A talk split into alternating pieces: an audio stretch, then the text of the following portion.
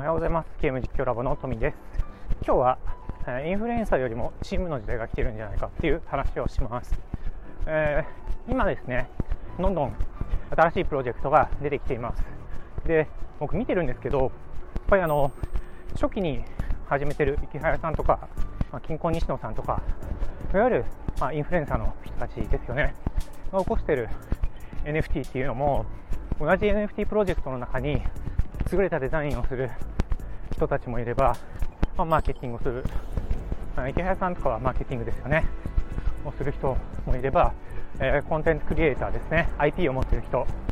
で、エンジニアいます。いろんな人が集まって、やっぱり NFT プロジェクトって成立している中で、こう YouTube の時みたいに、まあ、今も YouTube もそうなんですけど、特定の誰かが注目を浴びて仕事をするっていうよりも、やっ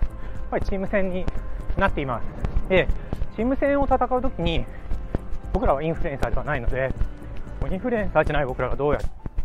戦うかといえば、やっぱり、うんまあ、僕たちのやり方は、一人一人のゲーム実況者は、え、確実なファンですね。大規模なメンバーもいれば、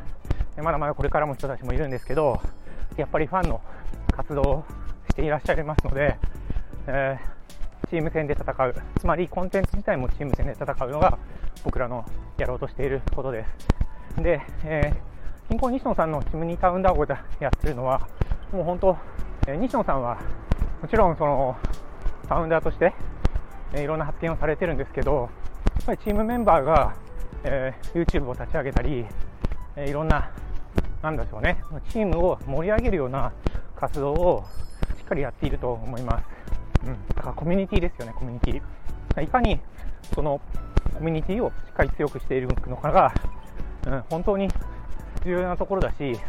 それはあのある一部のインフルエンサーだったら、それをこなせるかっていうと、まあ、そうでもないんだなっていうことがわかると思います。だけど、ここで僕らは気にしなきゃいけないのは、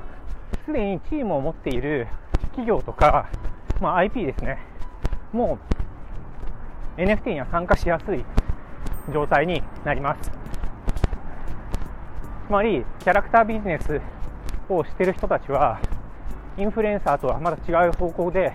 えー、NFT に参画してくるので、その YouTube 以上に規模の経済っていうんですかね、規模の強さっていうのが有利に働くようになってきます。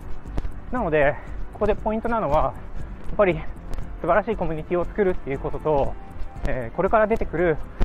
NFT はより大きなグループが、まあ、しのぎを削っていく世界になっていくと思います。で加えて言えば YouTube の時にはインフルエンサーが、まあ、出てきたの出始めですよね。インフルエンサーという人たちが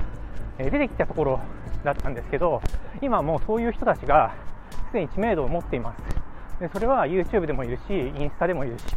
うん、いろんなジャンルですでにインフルエンサーの地位を得た人たちが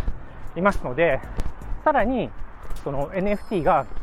で規模を拡大するスピードは今までとは全然違う速さで速くなってくると思います。なので、え僕たちゲーム実況ラボも今しっかり、え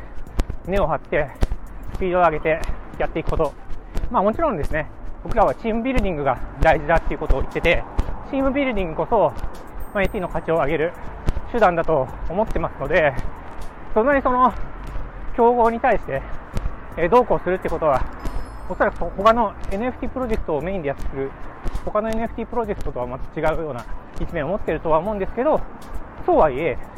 世の中のパイは決まってるので、そこに対して、しっかり浸透させていくような努力をしたいと思ってます。まこの僕の配信活動もその一環になります。